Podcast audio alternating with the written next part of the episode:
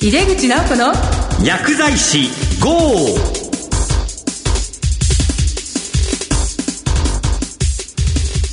こんばんは。帝京平成大学の井出口直子です。この番組は薬剤師の方々に役立つ最先端情報をお届けし薬剤師を応援してまいります。今月のテーマは海外の医療と日本です。2回目の今回はアメリカの最先端医療現場からと題してお送りします。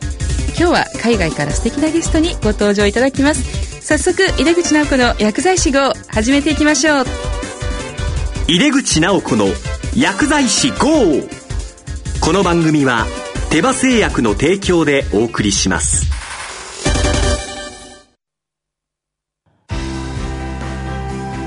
医薬品業界を牽引し続けるグローバルカンパニーテバ。新薬ジェネリックを開発製造するハイブリッド企業です患者さんの笑顔を大切にする薬剤師の皆さんとこれまでもこれからも手羽製薬井出口直子の薬剤師 GO! 帝京平成大学の井出口直子です。特集、海外の医療と日本。2回目は、アメリカの最先端医療現場からと題してお送りいたします。今回のゲストは、NIH、アメリカ国立衛生研究所にあります国立がんセンター NCI の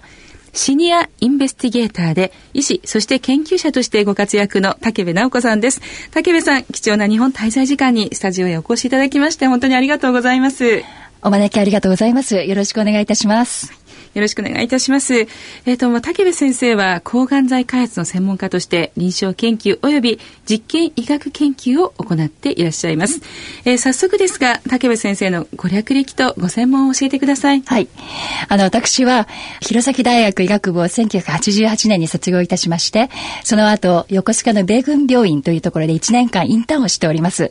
その後ですね、アメリカ行きを少し考えてから行ったわけですけれども、日本の医療を最初に見てからと思いまして、慶応大学の医学部の研修医をですね、2年間やりまして、その後にサンフランシスコにあります UCSF っていう大学があるんですけども、その、あの、ユニバーシティオブサンフランシスコ、その関連病院で、また内科研修医を3年間やりました。で、その後にですね、がん研究をですね、骨髄移植を主にやりたいと思いまして、で、その当時、あの、がんセンターとして一番、まあ、有名だったニューヨークにあります、メモリアルスローンケタリングキャンサーセンターってがんセンターがあります。そこで臨床のフェローシップをやることにしました。で、そのフェローシップをやってる間に研究も必要だということで、まあ実験的な研究をですね、トータルでも5年以上やりまして、その後にですね、夫がメリーランドに転勤になりましたので、で、ボルチマーにございますメリーランド大学の、えー、がんセンターで骨髄移植のアテンディングファカリティとしてあの招聘されてきました。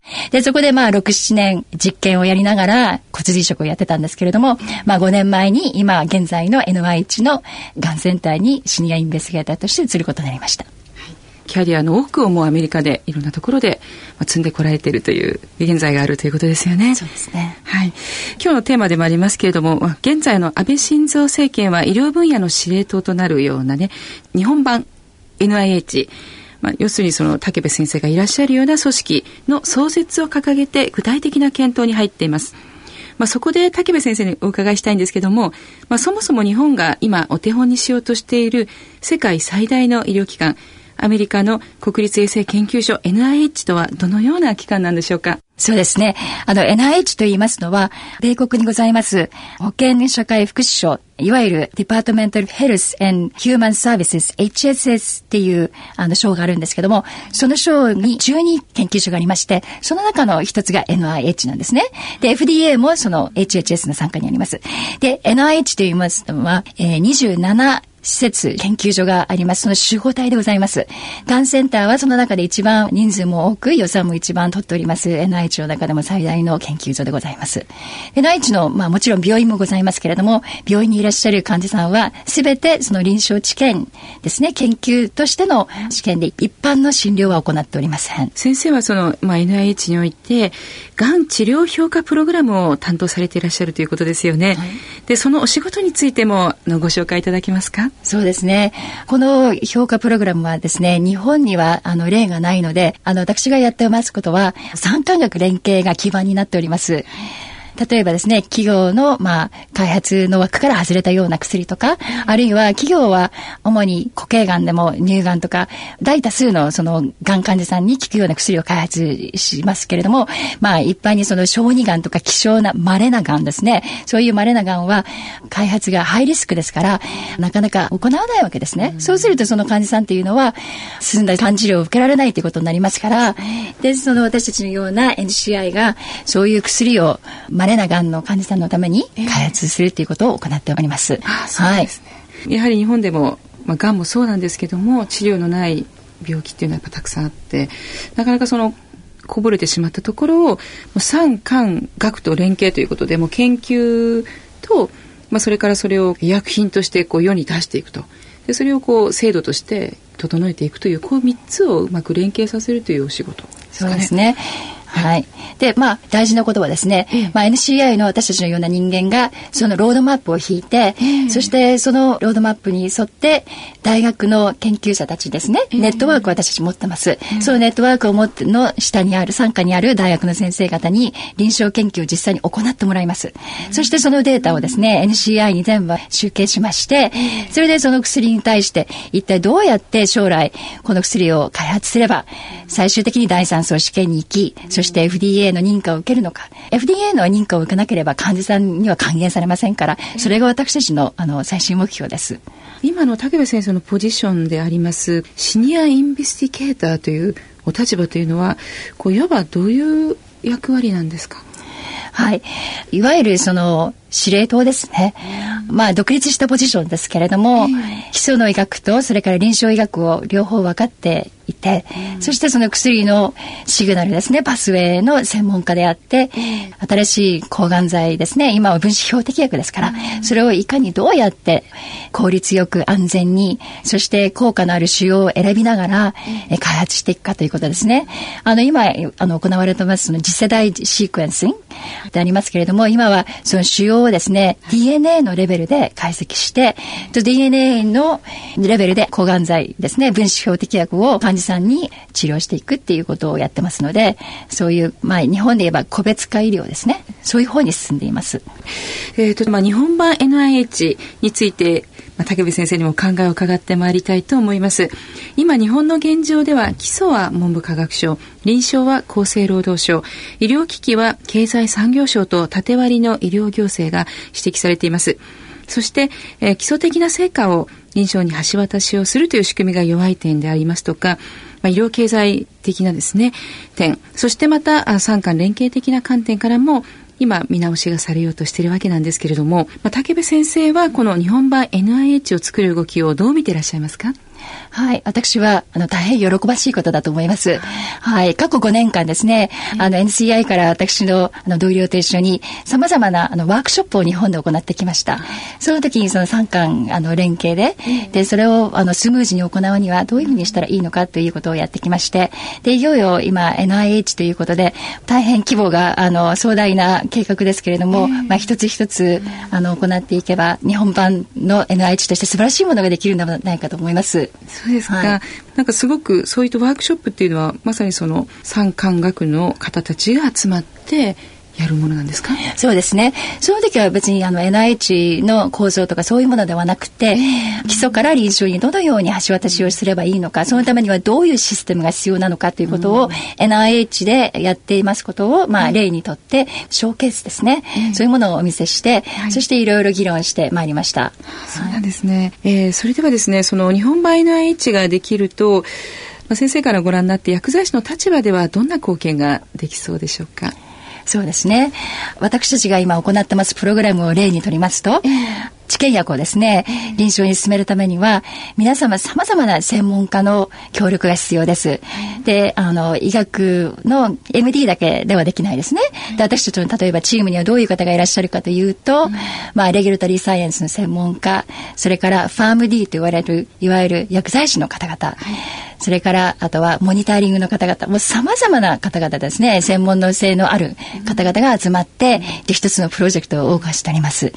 それで例えば、分子標的薬ですと、あの、一台では効かないことがありますね、ほとんど。大体多剤ですね、多剤で複数で仕事を進めておりますけれども、そういう時に、その薬と薬のインターアクションですね、そういうインターアクションを、まあ、きちっと解析できるのは、やはりファーム D を持った薬剤師の方なので、もうそういう方たちは、必ずそのチームの一員として、もうやっておりますので。そうなんですね。はい、あのもうやっぱり薬のことは一番分かっているということで、そうです、一番です。そうですか。NIH というのはすごくこうチームのそれぞれの高い専門性を持った人が本当にうまく機能しなきゃうまくいかないのかなというふうに思うんですがあの武部先生もいろんな方とお仕事をされてきてご自身でうまくいくために努力されてることって何ですか？なんかすごくこう生き生きされていい仕事をされてるわけなんですけども。そうですね、うん、私自身としては常に好奇心を持って物事に、えー、あのアタックするということですね。はい、はい、ですからもうさまざまな文献を読んだりとか人の話を聞いたりとか、うん、そうですね。常にその疑問を持って何か新しいことはないかとそういうことを常に 心がっているつもりですけれども、えー、まあ非常にもう勉強しなければいけないことがたくさんありすぎて、えー、たくさんありそうですけどもそれをもうどんどんね勉強されていかれる、まあ、こう多くの欧米の政策当局というのはこの医療イノベーションの経済効果を測る医療技術評価ですね。このヘルステクノロジーアセスメント HTI というのを取り入れています。で医療技術評価の必要性を説く医療経済学者もまあ増えてきているわけなんですがえまあ、その中でこう日本の介保険制度っていうのがありますけどもそれをちょっと鑑みて、えー、武部先生は医療技術評価の導入をどのようにお考えでしょうか？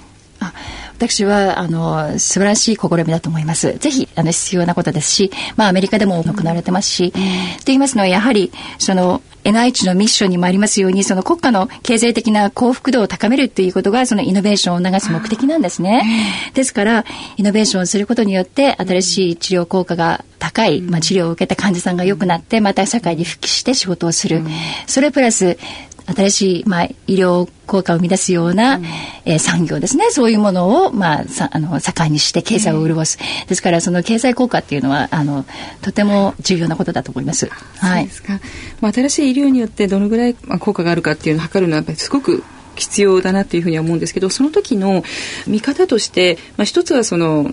経済的な面と、それからあの、まあ、医療従事者側の評価というのはあると思うんですけど PRO というと患者さんの patient reported outcome っていうのはあの FDA ではガイドラインができているというふうにはってるんですけどもその辺はどのぐらいアメリカではしっかり浸透しているんでしょう？そうですね。ここ23年盛んにやっております。NCI でも PRO のあの、うん、専門家がありまして、うん、で私たちの同僚も一部関わっております。はい、ね、PRO は多分もうすぐ、うん、あのいろいろな治験に導入されていくことだと思います、そうですか、はい、その PRO は基本的には QOL の測定ということなんですかね、はいそうですね。私もそれをですね、日本語版に訳すのをちょっと手伝いました。あそうですか。はい、えっ、ー、と、またちょっと話を変えまして、あの、日本のジェネリックに関してもちょっとお聞きしたいと思います。あの、日本のジェネリック医薬品の普及率は、まあ、諸外国と比べてこう低いんですけれども、まあ、竹部さん自身はこのジェネリックに関してであるとか、その国によっての違いに関してどのようにお考えになっていらっしゃいますでしょうか？そうですね。アメリカでもジェネリックは、そうですね。なるべく普及させようと、皆さん努力しておられますね。やはり、薬はどんどん高価になっておりますし、えー、はい。で、まあ、新しい薬がどんどんできて、それでパテントが切れたら、うん、その古い薬は、まあ、スタンダードケアとして使われるわけですから、ジェネリックは推奨していくべきだと思いますね。はい。まあ、それだけ時間が経っても残っている薬であるから、はい、ジェネリックはむしろ使っていた方がいいというようなことなんですよね。そうですね。まあ、新しいエビデンスが生まれない限りは、その薬を使っていくということで、練習のではないでしょうか。はい。実はもうこう、生き生きされてる先生、すごい素敵だなと笑顔をもと思うんですけども、えなんかご自身のエネルギーをチャージする何かストレス解消法とかあるんですか？ストレス解消法はですね、うんえー、子供のお稽古事についていくことですかね。はい。お子さんは何人いらっしゃるんですか、はい、子供は二人です。はい。小さいと13歳で、えー、それぞれ音楽をやってますので、そういうところに一緒に行って、私も、まあ、子供と一緒に学ぶとか、あと、あの、自身では、あの、バイオリンを時間のある時に、アンサンブルなどをやってますし、はい、そういうことで気晴らしはしております。はい。高部先生は、あの、バイオリンをやってらっしゃる、もう3歳からやってらっしゃるということですよね。で、現在、このチャリティー演奏活動をなさっているというふうにお聞きしていますけども、あそうですね。2008年にですですね、はい、ワールドドクターズオーケストラというのが創立させまして、はい、で、あの、創立者は、あの、指揮者であり、シャリタ大学という医学部の教授であり、で、現在、ハンス・アイスラー音楽院の学長でもある、あの、ステファン・ヴィリッチっていう人なんですけれども、まあ、私たちは、その、医療と音楽の融合ですね、共通の言語である音楽を持って、まあ、普段、まあ、医療している医師がですね、まあ、音楽という媒体を使って、皆さんとコミュニケーションして、そして結局、世界の各国の医師たちとの団結を強めるということが最大の目的だと思います。で、今回ですね、初めて日本にそのドクターズオーケストラを持ってくるという企画をしております。で、3月の23日に東京芸術劇場であの演奏会を行うつもりでおります。そしてあの福島にも行かれるとか。そうですね。今回のテーマはですね、311メモリアルということですので、あの世界の各国のドクターたちにあの福島災害にあったある一箇所でありますけれども、まあそこを現場現実を見ていただいて住んでる方と交流をして、そして交流会も開きたいと思っております。まあ普通にチケット買うっていう方法もありますし、それからあのいろんな協賛もの種類もあるんですけども、個人協賛みたいなものもですね、まあ、3万円ぐらいからあったりしますので、これに関心がある方はどうしたらよろしいでしょうかね。はい。本当にもう皆様のご協力が必要です。で、ぜひ、あの、ワールドドクターズオーケストラの事務局の方に、あの、問い合わせていただければ、もう感謝いたします。よろしくお願いいたします。はい。というわけで、えー、海外の医療と日本特集の2回目は、アメリカの最先端医療現場からと題してお送りしました。えゲストはアメリカの NIH の国立がんセンターでがん治療評価プログラムのシニアインベスティゲーターでいらっしゃいます医師で研究者の竹部直子さんでした。竹部さん本当に今日はありがとうございました。ありがとうございました。医薬品業界を牽引し続けるグローバルカンパニーテバ新薬ジェネリックを開発製造するハイブリッド企業です。患者さんの笑顔を大切にする薬剤師の皆さんと。これまでもこれからも手羽製薬。今月はリスナーの皆様に日頃の感謝を込めてお年玉プレゼントがあります。ラジオ日経のクオカードを抽選で10名様にプレゼントいたします。締め切りは1月31日です。ご応募はこの番組のホームページからメールでお送りいただけます。当選は発送をもって返させていただきます。ぜひご応募ください。いや武部直子先生私と同じ直子なんですね。字も一緒で今日お会いするの初めてだったんですけども本当に素敵な先生でお嬢さんが2人いらして子育てをしながらも